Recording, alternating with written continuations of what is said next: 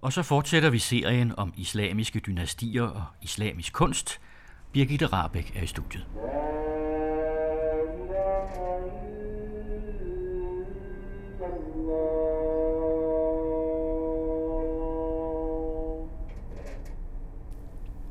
Hver dag, fem gange i døgnet, kaldes der i hele den muslimske verden til bøn fra minareten. Med lyden fra denne minaret i Jerusalem byder jeg velkommen til den 15. udsendelse om islamiske imperier og islamisk kunst. Serien er blevet til med støtte fra Davids Fond og Samling, og hver udsendelse vil dels rumme en historisk del, dels en kunstnerisk eller museal del. Det sidste vil direktøren for Davids Samling, Kjeld von Foltak, tage sig af, når han viser os rundt i museets forskellige afdelinger for islamisk kunst, hvor han til hver gang har udvalgt nogle kunstgenstande, som han vil fortælle om. Mit navn er Birgitte Rabeck. I dagens historiske del vil lektor Mogens Pelt fra Københavns Universitet Saxo Instituttet fortælle om osmanderne i Anatolien, Balkan, Syrien og Ægypten fra ca. 1300 til 1850. Senere i udsendelsen vil direktør Kjeld von Folsak fortælle om udvalgte kunstgenstande fra den tid. Det osmanniske imperium er et af de helt store islamiske imperier, ikke alene i geografisk udbredelse, men også i tid, i det det strakte sig fra ca. 1300 og helt frem til Første Verdenskrigs afslutning. Jeg indleder med at spørge historikeren Mogens Pelt, hvad der markerede begyndelsen på det osmanniske imperium, og hvor navnet kommer fra. Mogens Pelt. Ja, navnet, hvis vi starter med det, det er navnet på, på et herskerhus. Øh, Osman hed den første betydningsfulde leder af, af den her gruppe, som blev til et dynasti. Det var en blandt flere, vi har tidligere talt om de her beylik eller fyrstendømmer, som, som opstod i det vestlige Anatolien i det her tomrum, som rum efterlod. Og osmanderne, eller Osmans hus, som du vil, er en af de her grupperinger. Så det vil sige, at det startede i det nordvestlige Anatolien i begyndelsen af 1300-tallet. Og hvor gik erobringerne så hen derfra? Ja, hvis vi nu ser et landkort foran os, og hvis vi får noget af det europæiske med, sådan noget som Grækenland og Bulgarien og Serbien, og samtidig har et blik for os, at vi er i Tyrkiet, så bevæger vi os op mod Dardanellerne i de første bevægelser i virkeligheden. Først tager de Bursa, som ligger meget tæt på Istanbul, og så bevæger de sig over Dardanellerne, det vil sige sådan geografisk set fra Asien ind i Europa. De første store og betydningsfulde erobringer, når vi når i anden og tredje slægtsled, foregår på europæisk område. Og hvad var det, osmanderne havde, som de andre små bejlægger, eller emirater, eller hvad man nu vil kalde dem, ikke havde, altså siden de blev så store? Ja, igen er det jo selvfølgelig et spørgsmål om tolkning, og hvordan vi prioriterer forklaringerne. Men lad os nævne et par ting, som har virket til, til osmandernes fordel frem for de andres. De var i forhold til de øvrige, som jo, om man så må sige, var låst af havet vest for fastlandet, øh, så havde de altså, og formåede de at overskride Dardanellerne, altså de behøvede ikke stige over havet for at komme til nye, om du vil, kontinenter. Så det havde altså en ekspansionsretning. Øh, så havde de også, det viste sig at se på det længere sigt at være betydningsfuldt, de havde en måde at styre arvefølgen på. Det er noget, der udvikles over tid, skal jeg sige. Øh, I modsætning til de andre, især til rumseljukkerne, vi har talt om tidligere. Man sørgede nemlig for ikke at arvegodset blev spredt ud på 5 og 6 og 7 sønder, så man kunne holde fast på det, man havde i en strikt arvefølge. Og endelig, jeg ved ikke, hvor meget det spiller en rolle, når det kommer til stykket, men, men det var med en vis entusiasme i lang, om man så må sige, man, man førte krig. Man har talt om, de var gazier, altså hellige krigere. I dag er man nok mindre tilbøjelig til at tillægge det en så stor rolle, som man var i gamle dage, men der har været en, lad os kalde det, en, en, en pionerånd. Og endelig, så var de jo pragmatikere, og det er derfor, at vi ikke skal tillægge det med Gazi så stor en rolle, måske altid. De var redde til at indgå alliancer med hvem som helst, også med kristne. Og de fleste undersåtter var kristne. Faktisk er det sådan, helt frem til, at osmanderne Europa det mellemste østen, øh, vi plejer at sige 1516-17 stykker, der var flertallet af undersåtterne i det osmanniske rige kristne. Hvordan rekrutterede man soldaterne? Ja, der sker nogle, nogle udviklinger inden for det man kan sige, oprindeligt så gjorde man det blandt dem i kredsen, da man var et lille hus. Der opstår altid problemer, når man gør sådan noget. Nemlig et, der skal så også, øh, man skal have det af krigsbyttet, så efterhånden, så især til infanteriet, så etablerer man det, der man hedder øh, med eller drengeskat, er det også blevet kaldt. Det vil sige, når osmanderne som de erobrede territorium, og det gjorde de jo meget af de første mange hundrede år, så tog de også ud til landsbyerne blandt de kristne, i det vi i dag kalder Bulgarien, Grækenland, Serbien osv., og tog en gruppe drenge med sig, sådan i 11, 12, 13 års alderen, tog med til Istanbul, de konverterede sig til islam, og blev så trænet for mange af dem vedkommende i krigskunst, andre også i statskunst, altså til øh, administrativ erhverv osv., og de kom så til at udgøre ryggraden i sultanens her. Fordelen ved det her var, at de var teknisk set, juridisk set, sultanens slaver. Det vil sige, deres ved og vel alene afhang af sultanen. Der var altså ikke mulighed for anden manipulation, kan man sige, for andre interesser i, i de her soldater. Og de var så også, i hvert fald i mange århundreder, de ændrede sig med tiden, men i mange århundreder, lojale over for sultanen. Og det var hele ideen med konstruktionen her. Vi kalder dem så janissar. Altså, vi vil jo i dag synes, når vi tænker på kernefamilier, at, at det er en ulykke, ens børn bliver ført øh, til her, end det vi selv synes. Men der var altså også det aspekt i, der var en karrieremulighed. Øh, de blev jo for nogle af dem vedkommende meget magtfulde personer, og det var ikke sådan, de totalt mistede, det kan vi se på historien, mistede forbindelsen til deres hjembyer.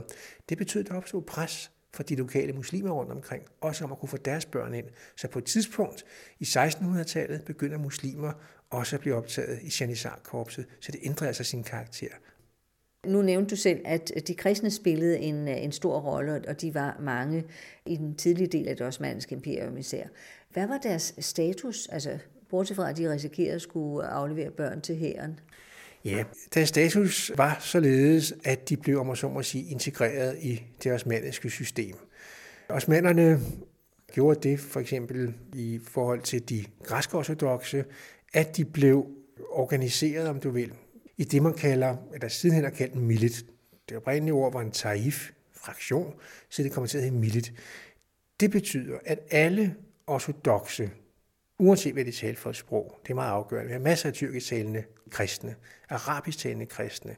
De blev organiseret i et i et vist omfang selvstyrende samfund.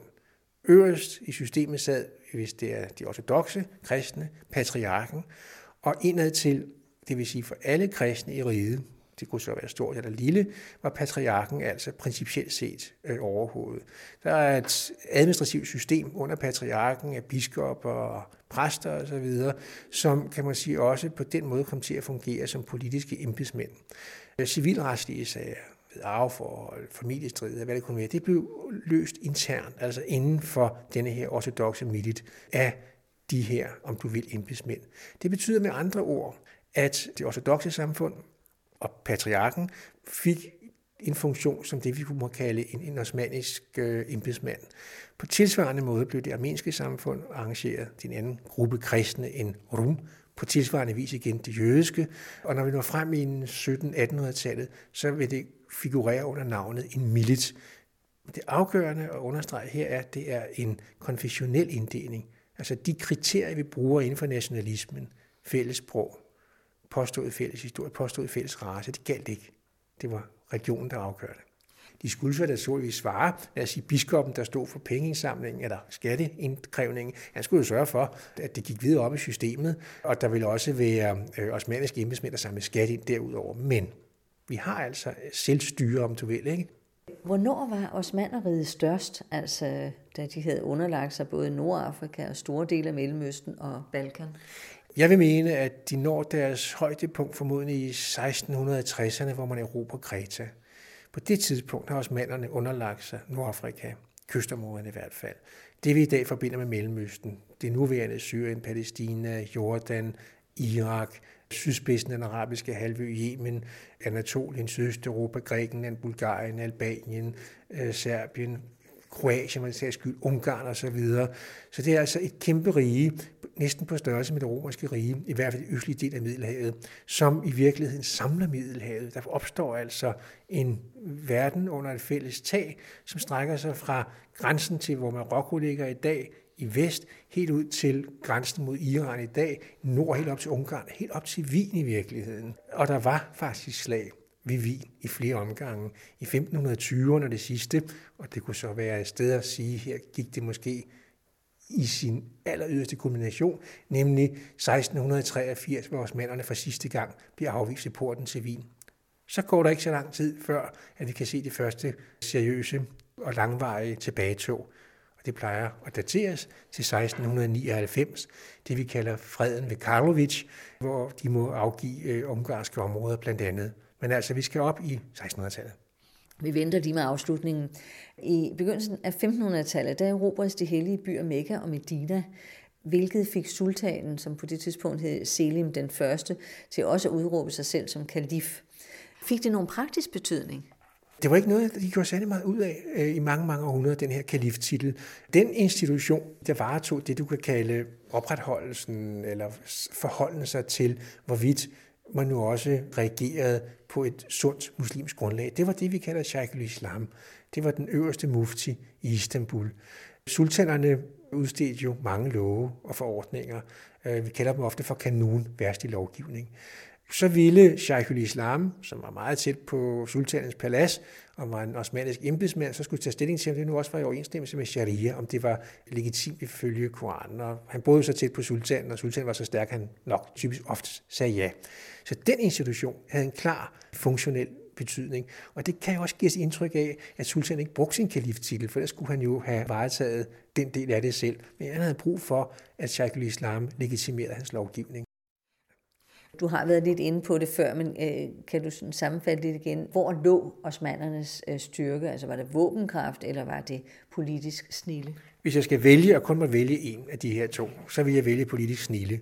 De var øh, formidabelt dygtige til at indgå alliancer med, med hvem som helst, uanset om man så må sige kulør. Det er en meget væsentlig del af forklaringen i den tidlige ekspansion. Man brugte kristne tropper til at bekæmpe muslimer i Anatolien, for på den måde at kunne udvide sit territorium der. Man giftede sig som i den tidlige del, skal jeg sige, den tidlige del af rigets historie, med døtre til byzantinske kejser og fik den form for forbindelser. Den her evne og villighed til at skifte alliancer spiller en meget stor rolle. Og hvis du så ligeledes skal sammenfatte osmandernes drivkraft. Hvad var den så? Var den øh, politisk, altså magt, eller var den økonomisk eller religiøs?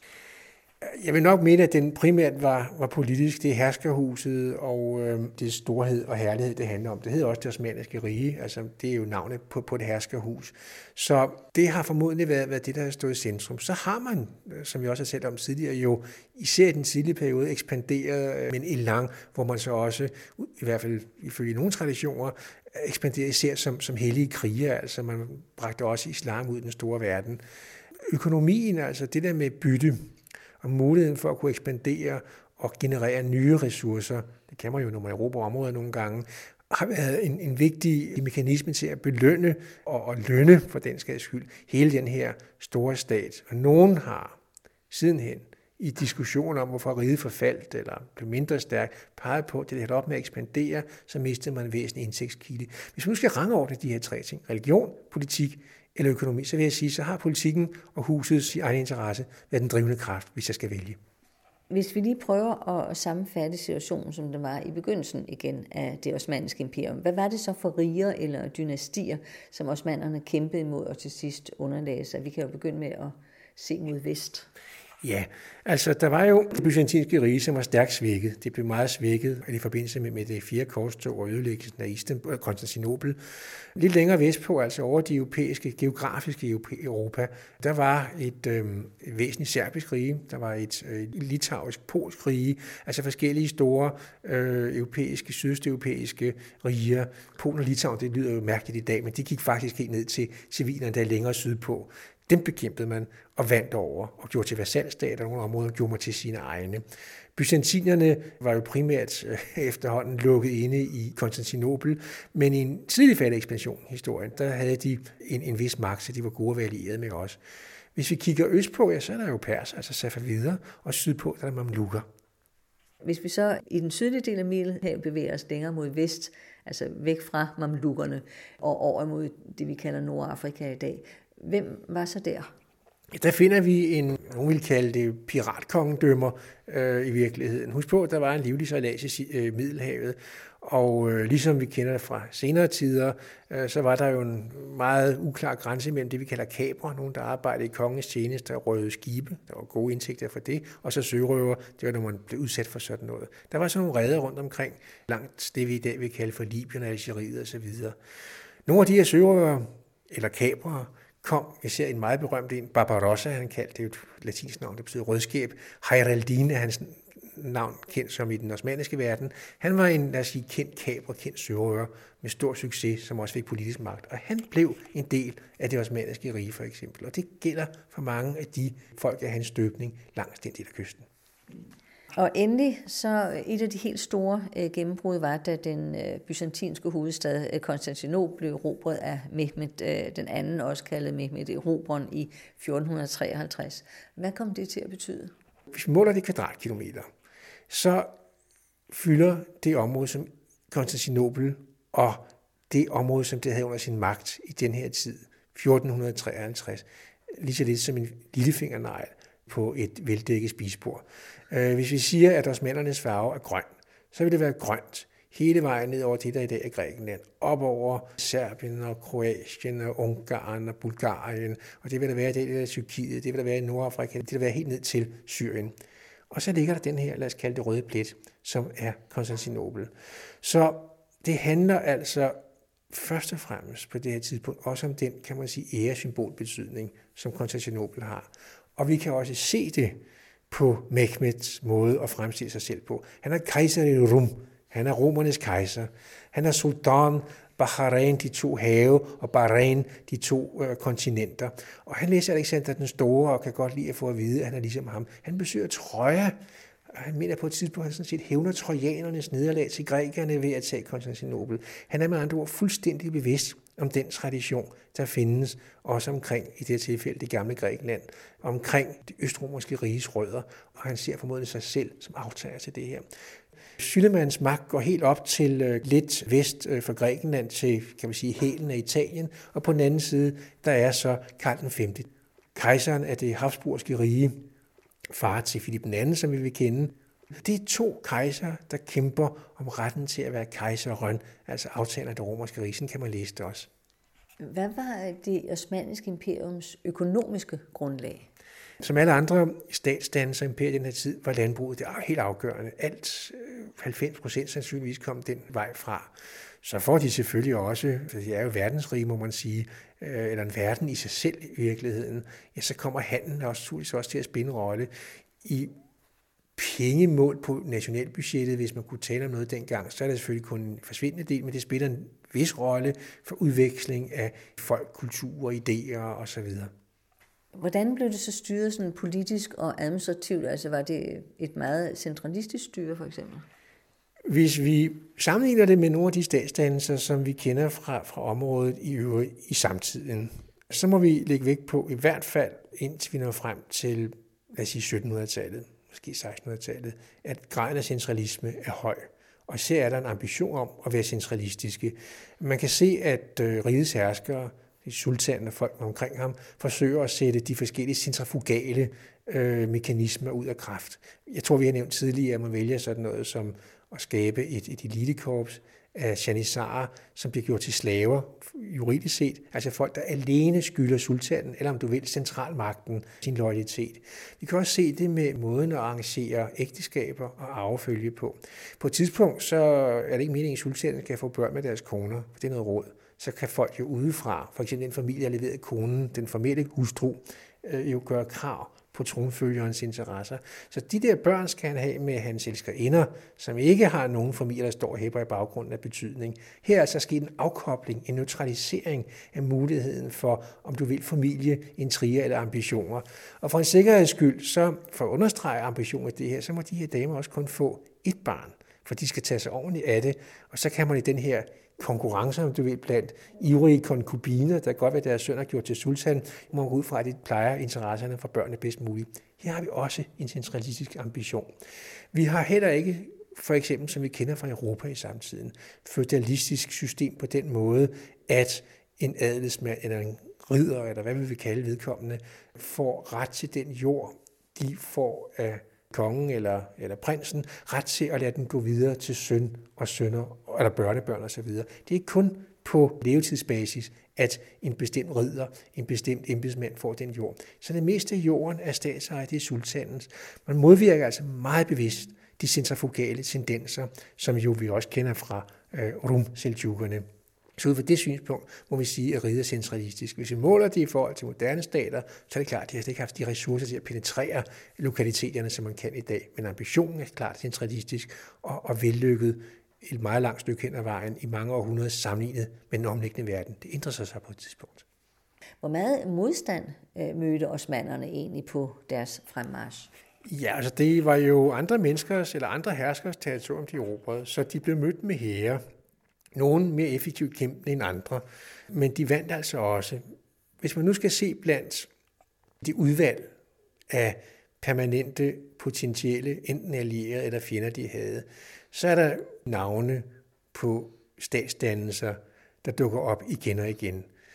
Øh, Safaviderne ude mod Iran, de områder, der vi kalder Iran, de bliver jo aldrig erobret af osmanderne. De mister territorien til dem, men, men de bliver aldrig erobret. Så de er i perioder allierede, i andre perioder fjender. Mamlukkerne, tilsvarende fjender, nogle gange allierede, de bliver så erobret, ender med at tabe magt til dem. Så har vi fra europæisk side i den tidlige periode genuiser, men især venetianere. Husk på, at de her italienske bystater jo er i besiddelse af en del af de øer, som ligger i det ægæiske hav. Øh, fra venetiansk side kunne vi nævne Kypern, vi kunne nævne Kreta, vi kunne nævne sydspidsen af Peloponnes i det nuværende Grækenland, og genuiterne tilsvarende, de er også meget til stede i Sortehavet. Dem her har man alliancer med nogle gange, de er jo dygtige til skibsfart, skal vi huske på, men ellers kunne ikke komme derud, og man er også fjender med dem en periode. Der sker jo så også noget i Europa på et tidspunkt. Det er det bystater, små bitte stater i virkeligheden, når det kommer til territorium. Men der begynder jo især med, med Habsburgerne, altså Karl den 5. her i den tidlige del af 1500-tallet, at dukke stærkere europæiske statsdannelser op, som også har interesser i Middelhavet. Og det vil sige, der er altså nu også et modsætningsforhold mellem, nogle gange også allianceforhold, med øh, det Habsburgske rige. Der kommer flere fjender til på et tidspunkt, men også potentielt allierede. Øh, Francis den første fransk konge, nogle vi kender ham fra serien om Henrik den 8., som en fyr, der skifter side hele tiden. Han er faktisk allieret en periode med osmanderne, øh, fordi det er en politisk ekspedient for ham. Så franskmændene er kortvarigt til stede gennem ham i Middelhavet som allieret. Så begynder jo også at finde alliancer sted blandt fjenderne. Venetianerne går i alliance med Habsburgerne, noget der hedder den hellige liga, men den største og mægtigste fjende for alvor bliver russerne, som dukker op i 1700-tallet som en modstander, som formår at trænge osmanderne tilbage, og her er ingen alliance. Når osmanderne havde erobret et område, hvad gjorde de så for at konsolidere det? Og lykkedes det også? Ja, det gjorde det. Hvis vi kigger på, på kan man sige, langtidsholdbarheden af det her rige, og de områder, de erobrede, så forblev også en del af de fjerne egne jo lojale det meste af tiden over for sultanen i Istanbul. Hvad det gjorde, var, at man sendte en embedsmand ud fra Istanbul. Man sørger også normalt for at sende en korps af janissarer derud, som kunne holde ham ligge i sådan en skak, så han opførte sig ordentligt. Embedsmænd blev skiftet ud med jævn mellemrum. Janissarerne ind med at blive mere fast, på mere fast basis. Lad os sige en by som Cairo for eksempel. Men man sørger altså for, kan man sige, at sende egne folk ud, øh, som så skal administrere det der område. I praksis og der skal jeg huske på, at ressourcerne er jo knappe trods alt, så er enhver administrator, som sendes ud, for eksempel til Cairo, er nødt til at indgå aftaler og få en modus vivendi med de lokale tidligere, enten herskere eller stormænd. Og det betyder også, da de store erobringers tid er forbi, sådan er det i hvert fald rent kronologisk, når vi når frem til 1700-tallet, så oplever vi, at en række, lad os sige, sted som Cairo opnår en meget, meget høj grad af selvstændighed. Vi vil der opleve, at en lokal stormand, Mamluk for eksempel, fra Cairo, bliver den formelle osmaniske guvernør i området. Det regeringen nu gør i Istanbul er altså, at man anerkender, eller ser i øjnene, at vi har en politisk situation, som betyder, at vi har fået noget, vi kan kalde, eller vælge at have som rebel i Cairo, eller vi også skal gøre ham til vores ven, så vi udpeger ham til at være embedsmand for os, der varetager vores interesser.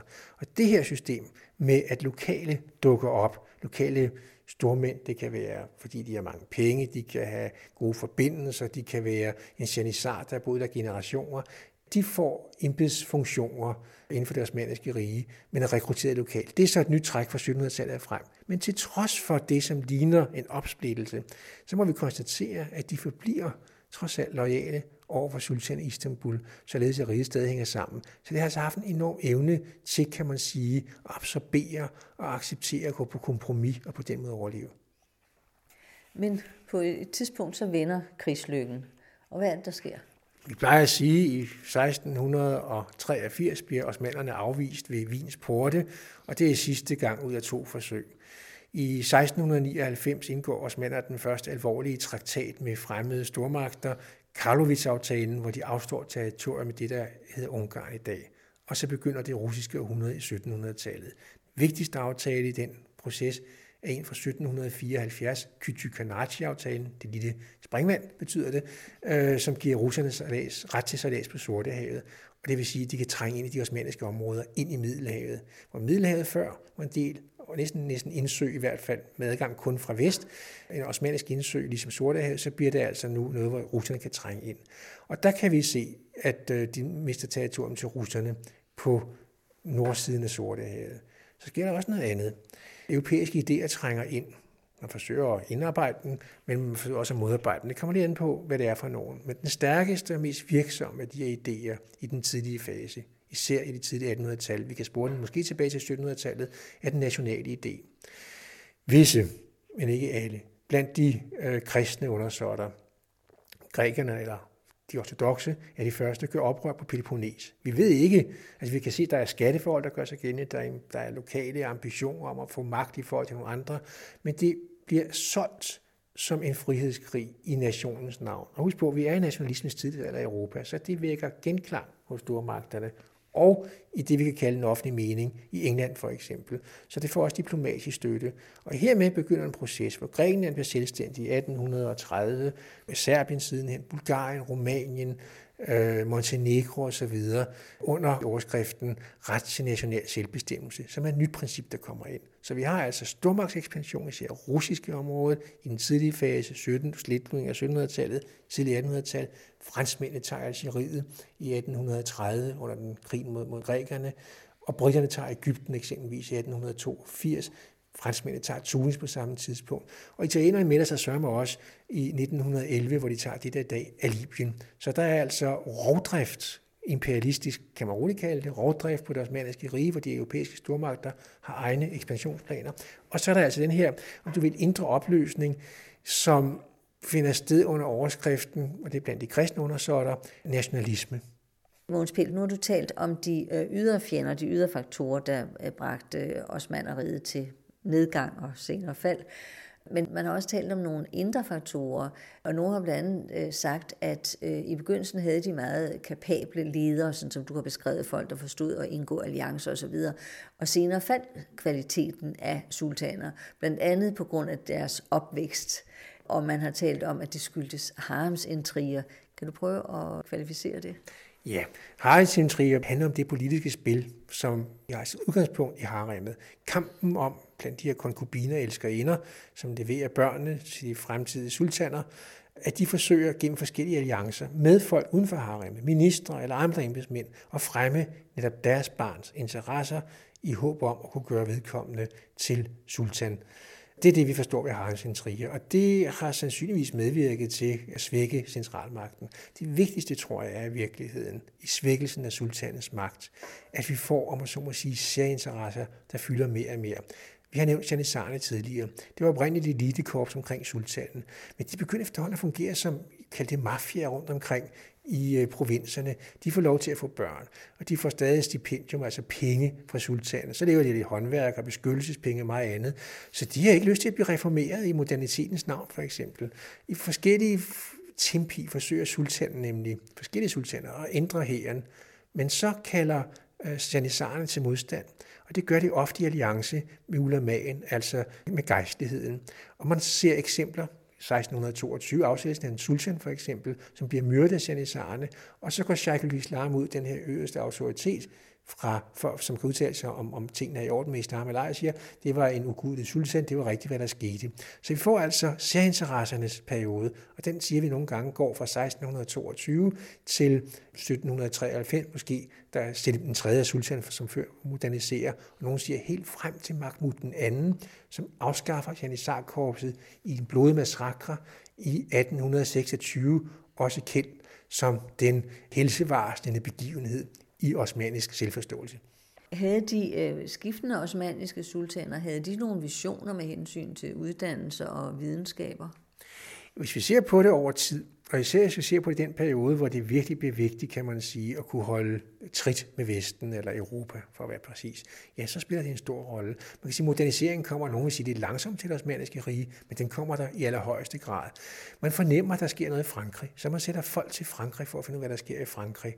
Man forsøger forgæves for flere sultaners side indtil 1826 at reformere militærvæsenet.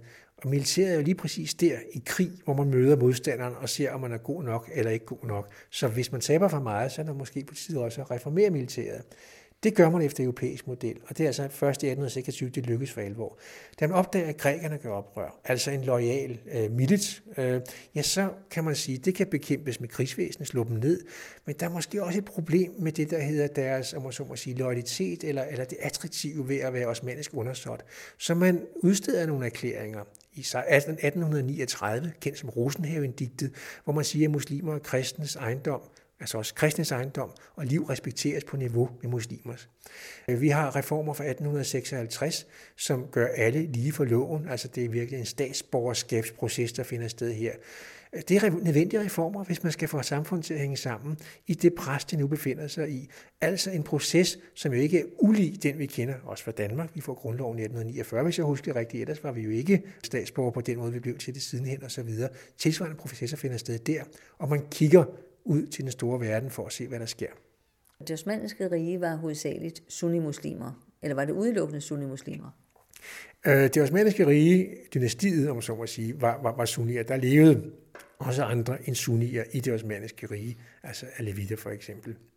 Lovskolemæssigt, der tilhører de det, der hed Hanifiya-traditionen, en, en relativt liberal skole. Så det vil sige, de havde altså også det ideologiske apparatur, som var reddet til kompromis, som de bedriver så meget, så vil jeg sige, at, at det vi Sufi-traditionen spiller, ligesom det gjorde for rum en vældig stor rolle, også for osmanderne. Øh, nu har du nævnt uh, Sheikh al-Islam, altså uh, den mand, der var tæt på sultanen, altså religiøs retsstat. Spillede de samlede ulamaerne, spillede de nogen stor rolle? Ja, det gør de, men de spiller, kan man sige, eller rettere, vi er nødt til at næsten kigge på det fra sag til sag. Sultanen kunne ikke være sikker på, at det, Sheikh al-Islam sagde, var rigtigt, skulle være også blev efterlevet et fjernt sted, lad os sige i Saloniki eller i Yemen. Øh, der ville den lokale ulama der være den afgørende instans for at vurdere, hvad der var rigtigt og forkert i forhold til øh, sharia. Så vi har altså en meget stor grad af diversitet, pluralisme, om du vil, tolkningspluralisme. Øh, nu har du talt om, øh, om russernes fremmarsch mod osmanderne, men når de fra midten af 1800-tallet øh, ofte bliver omtalt som Europas syge mand, så handlede det vel egentlig om økonomi. Ja, økonomi og, og kan man sige det forhold, at de mistede det ene stykke territorium efter det andet. Begrebet Europas syge mand er, hvis vidt jeg husker, lanceret af den russiske zar i et møde med, med britterne i 1850'erne. Det var der en politisk hensigt med, fordi når nu det var Europas syge mand, så hvorfor ikke pille mad og skille ham med og dele ham imellem os, var russernes forslag til englænderne. De siger så nej på det her tidspunkt. Men alle de her reformer af militærvæsenet, kombineret med, at man mister territorium, kombineret med, at man bygger skoler og uddannelsesinstitutioner, for det gør man, det koster penge. Og det vil sige, at på et tidspunkt begynder også manderne at finansiere deres øh, statsudgifter gennem gældsætning, altså optagelse af lån i udlandet. Og det fører til statsbankerot i 1870'erne og øger til en meget skræntende økonomi. Så der kommer altså også et element af finansiel afhængighed, som ikke gavner rigets velfærd. Og hvis vi skal sætte det endelige punktum for osmaneriet, så var det jo faktisk først, da det moderne Tyrkiet blev oprettet i 1923. Uh, øh, når araber i dag, og det var i vid udstrækning dem, der blev underlagt det osmanniske rige, når de i dag taler om de 400-500 år, som de var under det osmanniske å, som de siger, så får man indtryk af, at det var en tid præget af stillstand, stagnation og formørkelse. Er det en korrekt beskrivelse? Nej, det er en nationalistisk beskrivelse, og det er uanset om det er arabisk, eller græsk, eller bulgarsk, eller serbisk, eller tyrkisk for den sags skyld. Du kan høre Atatürk, du vil kunne høre måske ikke Nasser, men så arabiske nationalister, græske nationalister, bulgarske nationalister, alle de skolebøger, der er skrevet i nationalismens navn, skrive sådan om det osmaniske rige. Men det, det kan ikke tåle en, en nærmere grænsning. Vi må konstatere, at uddannelse bredes ud og tager til især i anden halvdel 1800-tallet. Og vi kan også se, at efterhånden som den europæiske magt trænger ind i det mellemste østen, vi får jo britterne og franskmændene i det nordafrikanske område, Det er noget, der skræmmer den offentlige mening og meningsdannere, muslimske meningsdannere, også i Cairo og i Damaskus. Og hvem ser de til? Ja, de ser til sultanen, vi må styrke vores statsmagt, så vi undgår at miste magt til europæerne. Vi må reformere os. Så mange af de reformtanker, som også finder sted uden for centrum i Istanbul, det handler sådan set om at styrke den osmaniske stat for at sikre den her islamiske verden, eller vores verden, om du vil. For nogle gange er det bare lokaliteten, der spørger sig selv, hvad sker der med os, hvis der kommer nogle nye her? Vi må bevare sultanen til at beskytte os. Det kan også de kristne i mange områder i de sydanatolske områder. Jeg kender eksempel på, på græske, ortodoxe samfund i områderne tæt på den syriske grænse, som ønsker det osmaniske rige at fortsætte med at fungere, fordi det er dem, der kan sikre den måde, de lever på i forvejen, tilsvarende også i den arabiske verden. Så denne her beskrivelse af fire århundreders mørke besættelse er nationalisternes værk først og fremmest. Det var lektor Mogens Pelt fra Københavns Universitet Saxo Instituttet, der fortalte om osmanderne. وعيونها يا طهري وتقولي فنجان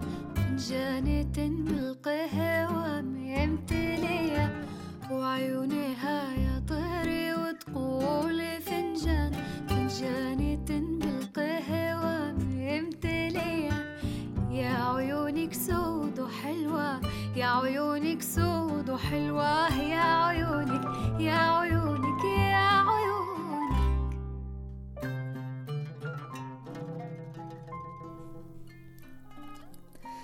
Vi skal nu på besøg på Davids samling.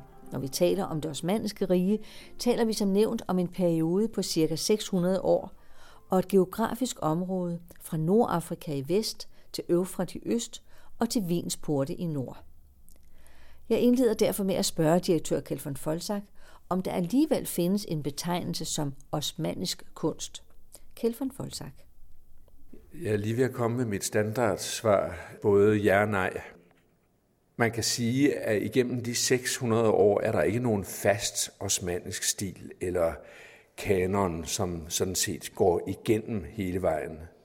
Men fra omkring 1500 til omkring 1900 kan man alligevel godt tale om en enhedsstil i det, der var det osmanniske rige på det tidspunkt. Og det er jo nogenlunde defineret. Altså det indeholder jo øh, ud over det Tyrkiet, vi kender i dag, så er det Balkanområdet mod nord, og det er Syrien og Ægypten og dele af Nordafrika mod vest. Men man kan måske specielt tale om en enhedsstil, hvis du lægger vægt på ordet osmanisk, fordi så fremhæver vi jo herskerdynastiet. Og fra Istanbul kan man i allerhøjeste grad tale om, at der udgår en enhedsstil. Er det noget, du med få ord kan karakterisere? Altså hvis man sammenligner osmanisk kunst med kunsten fra safavidernes Iran og med kunsten fra stormogulernes Indien, så kan man med fare for at komme med en floskel sige, at den osmaniske kunst generelt måske er mere maskulin, øh, mere alvorlig, mere karsk end i de andre øh, områder. Det gælder for eksempel inden for monumentalarkitekturen, som med disse meget alvorlige, næsten monokrome udvendigt store moskéer. Det gælder også i nogen grad maleriet, og det gælder tekstilerne, og det gælder meget af metalkunsten.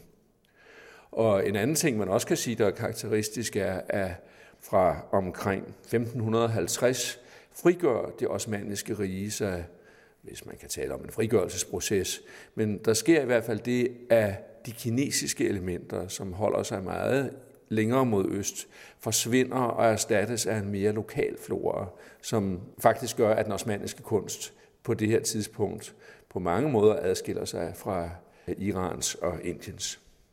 Kan man ellers sige noget om, der er nogle dele af imperiet, som særlig, i særlig grad har inspireret osmannisk kunst?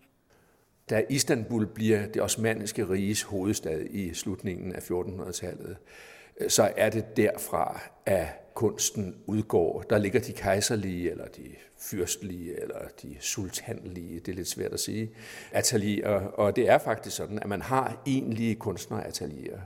De ligger i Istanbul.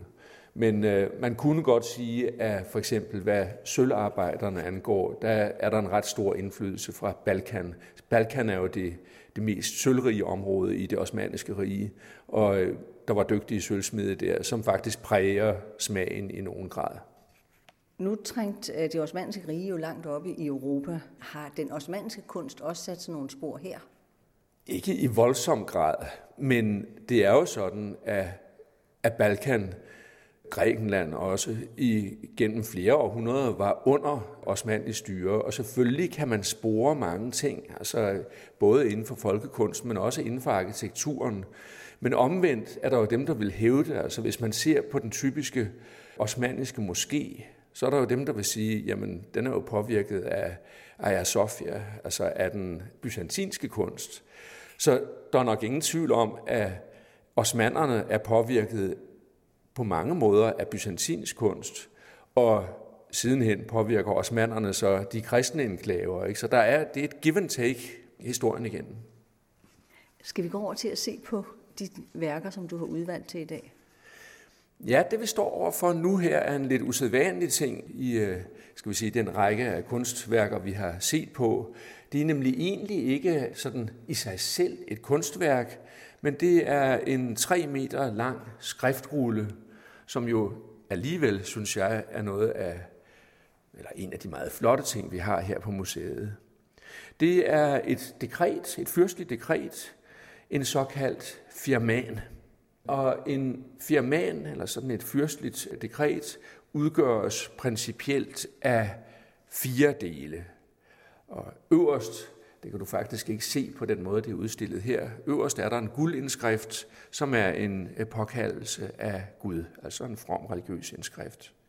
Så følger nedenunder det, man kalder tugranen, og det er måske det mest spektakulære element af manuskriptet. Det er nemlig sultanens emblem eller sultanens monogram, og de ser altid relativt ens ud. Altså, de har sådan tre meget faneagtige opstreger, og så en stor, flot pukkel ud til siden. Det lyder måske ikke særlig elegant. Man er næsten nødt til at se det. Det er svært at beskrive. Sådan en taleboble. En taleboble, som er, er meget rigt dekoreret med forskellige illuminationer, øh, spiralranker af forskellige art. Og så nederst ser du pludselig en sådan ret tæt kalligrafisk sammenslutning og det er der sultanens navn står. Og selv for folk, der er trænet i at læse arabiske bogstaver, er de her turaer ganske svære at, at tyde, men der står faktisk altså Selim, det er Sultan Selim den anden, Selim bin Sulaiman osv. osv. Det står øh, på dem alle sammen. Den tredje del er så øh, det, man kunne kalde selve dekretet, altså teksten, og øhm, den består i det her tilfælde af, jeg tror, 27 linjer, skrevet henholdsvis i guld og i sort blæk, øh, i den såkaldte Divani skrift, eller Divani kalligrafi. Divani svarer i virkeligheden til det fænomen, vi har i Europa, hvor man Altså sådan nogle manuskripter var udskrevet, eller skrevet i det, man kalder kanceliskrift. Det er også en meget kunstfærdig skrift. Og divanen, eller divanen, er jo faktisk det sted, det er regeringscentret i Topkapi, hvor sultanen sidder med sine visirer, og det er derfra, regeringen bliver ledet. Så det er altså kanceliskriften. Og så den fjerde del, det er aller nederst. Der har du 11 underskrifter, nemlig fem visirer, to dommere, to skatmestre og to kancelister. Og øhm, selve teksten drejer sig om, at Selim den anden skænker øh, øh, vidt udstrakte landområder til Lala Mustafa Pasha, hedder han. Det er en af visirerne. Og øh, titlen Lala betyder i virkeligheden opdrager, og Mustafa var opdrager for prins Selim, altså inden han blev sultan. Selim er søn af måske den mest navkundige af de osmanniske sultaner, Suleiman den Store. Og det var altså Mustafa, der var, var opdrager for Selim. Samme Mustafa havde øh, få år inden som leder af den tyrkiske flåde erobret Kypern, hvilket havde skaffet ham meget stor heder. Det sker i øh, 1570, og så øh, tager han hjem og er heldigvis for ham ikke leder for flåden ganske få måneder senere, hvor de forenede kristne flåder slår tyrkerne afgørende i det store søslag ved Lepanto i Grækenland. Det er det tidspunkt, hvor man kan sige, den osmanniske sømagt for alvor bliver brudt i Middelhavet. Og det er også et af signalerne til, at osmanderne mister deres greb i Nordafrika, altså når man kommer længere væk end Ægypten, fordi flåden simpelthen mangler. Her står vi så foran en øh, ting, som faktisk øh, er erhvervet for, ja, for et års tid siden. Det er et hidtil upubliceret manuskript af den berømte osmaniske historiker Sayed Lokman. Øh, og det omhandler sultan Mehmed den 3. sejr over Habsburgerne i 1596, altså ganske få år efter den firman, vi så på lige før. Der er fem dobbeltminiatyrer øh, i manuskriptet, og miniatyrerne er skabt meget i den stil, som brugtes ved hoffet. Men man kan se, at den er ikke helt så fornem, den er ikke så elegant, som i de få manuskripter, der er bevaret i Topkapi-biblioteket af den her type. Så den er, det er nok et manuskript, der er blevet bestilt til en visir, eller måske en indflydelsesrig øh, dame i, i haremmet. Men det, som karakteriserer de osmaniske historiske manuskripter, det er i modsætning til for eksempel de persiske, de er meget realistiske. Altså de er ofte topografisk korrekte. Man kan genkende lokaliteterne, man kan genkende de enkelte herreenheder osv. Og det vi ser her, det er, at sultanen kommer ridende i spidsen af sin hær på vej ind i en bydel uden for Istanbul, der hedder Davut Pasha. Man kan se hvordan han er ved at ride ind på, en hel, på sådan en sti, der er lagt ud af tekstiler, øh, fine silkebaner, så sultanen kan ride på de her kostbare silker. Du ser også et rigt udvalg af forskellige soldater, typer, pager, visirer osv. Og det er jo værd at huske på, det har ganske ikke meget med manuskriptet at gøre, men det er værd at huske på, at alle disse mennesker er i virkeligheden sultanens slaver. Det gælder øh, janitsjarerne, det berømte korps, som jo er indskrevet ved det såkaldte Defschirme-system. Øh, det er unge kristne drenge, som i virkeligheden bliver bortført, eller ikke bortført, men de bliver udskrevet simpelthen i de kristne befolkninger. Og øh, de kommer så til Istanbul og bliver fordelt i forskellige skoler. Nogle kommer direkte til soldaterne, nogle kommer i paladsskolerne, og nogle af dem bliver visirer. Så sultanen omgiver sig i virkeligheden med en række ubestikkelige slaver, fordi de er godt klar over, at med et knips, så er det af med hovedet. Så han har, i modsætning til hans, øh, skal vi sige, øh, europæiske fyrstlige fælder, så er han ikke omgivet af en mægtig adel, som kan finde på at lave oprør. Og det er faktisk et system, som følger helt ind i ægtesengen. Fordi alle sultanens koner er slaver, og alle sultanernes mødre er født slaver. Og det betyder, at der ikke er altså en svigerfamilie, der pludselig kan gøre dem rangen stridige. Det vi står over for her, er en montre fyldt med den berømte isnikeramik. Det vi ser på specifikt, eller det som jeg vil omtale her, er et par fliser, hjørnefliser, som har siddet omkring kunne se mellemrummet mellem fliserne danner nærmest en niche, og den har faktisk siddet i en arkitektur, sådan så der har været en niche ind i, i væggen, hvor man har kunne stille forskellige ting. Isnik, det sted, hvor denne type keramik blev produceret, er det gamle Nikea, øh, altså det gamle byzantinske Nikea, syd for Istanbul. Og i perioden omkring 1500 til 1600 specielt var Isnik meget berømt for produktionen af disse farvestrålende keramikker, hvad enten der er tale om brugsgenstande, som vi ser på her, eller fliser, som man jo specielt kan se i Istanbul den dag i dag. I begyndelsen er isnik-keramikken meget præget af en kinesisk palette, kunne man sige. Altså det er blåhvid keramik, som stilistisk set minder om enten kinesisk eksportporcelæn, eller er udarbejdet i den stil, man kalder den internationale timoridiske stil. Så kommer der omkring en 1540, så kommer der nye farver ind. Der kommer en auberginefarve og sådan en svag grønlig glasur.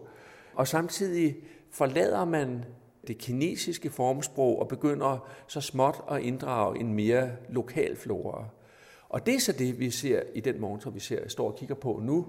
Øh, her er vi omkring en 1560, hvor også den berømte røde bolus, kalder man den, er kommet til. I modsætning til de andre farver, altså blå, grøn, sort, aubergine osv., som er egentlige glasurfarver, så er den røde farve en leropslemning, altså en øh, ler, der udrørt i vand, så man får sådan en grødagtig ting. Og den, når den er bedst, så har den sådan en teglrød farve. Og du kan se, at den ligger på nærmest i relief, sådan så at der er en decideret øh, højdeforskel i øh, keramikkens overflade.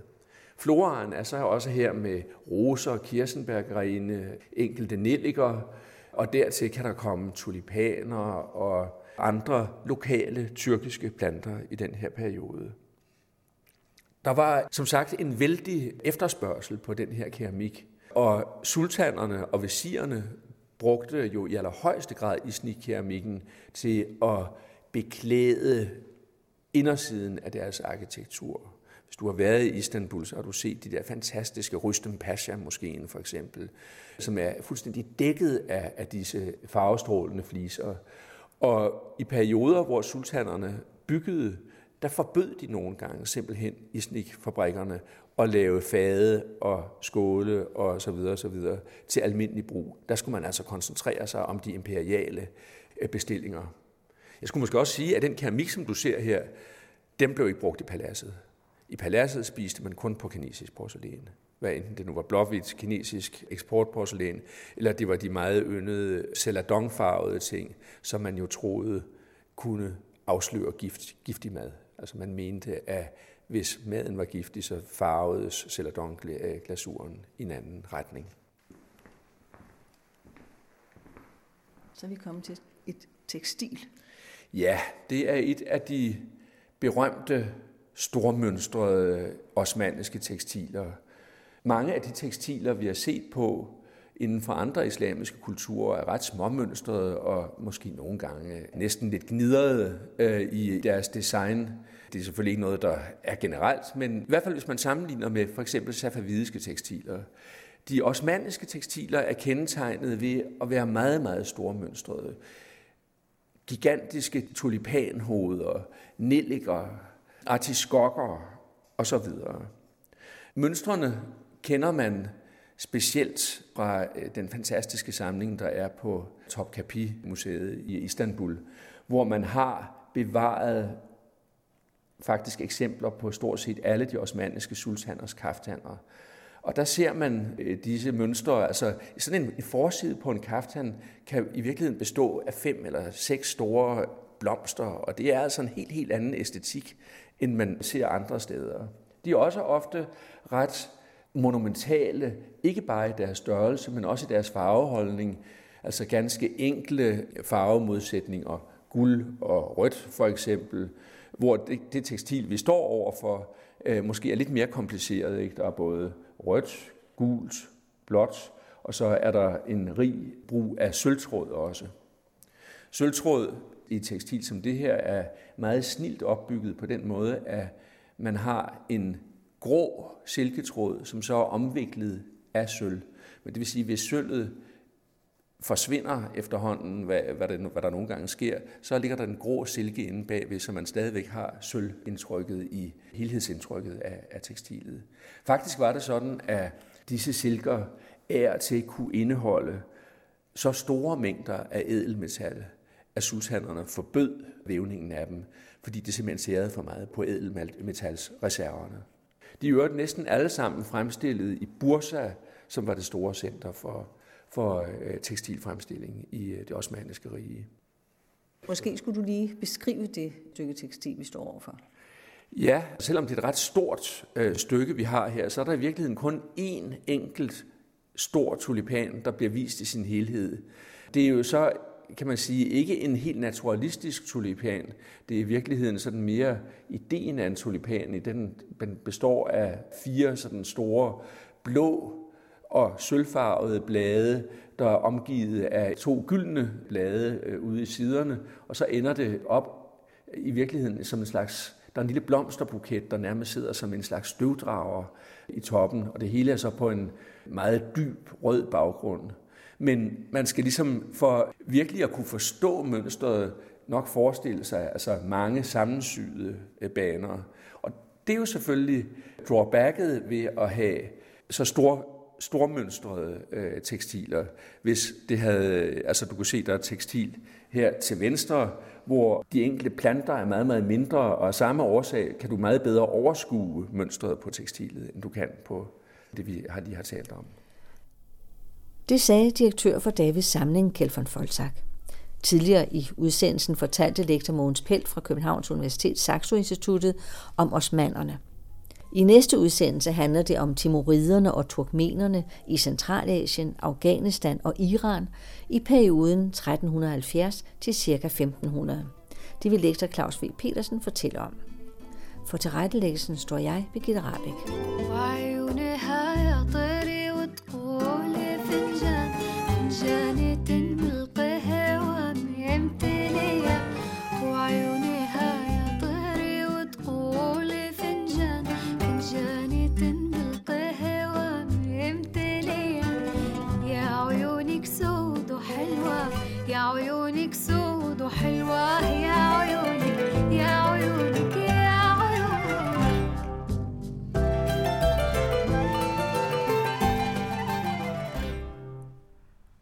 På vores hjemmeside kan du se billeder af de omtalte kunstgenstande og finde et link til Davids samling med flere informationer.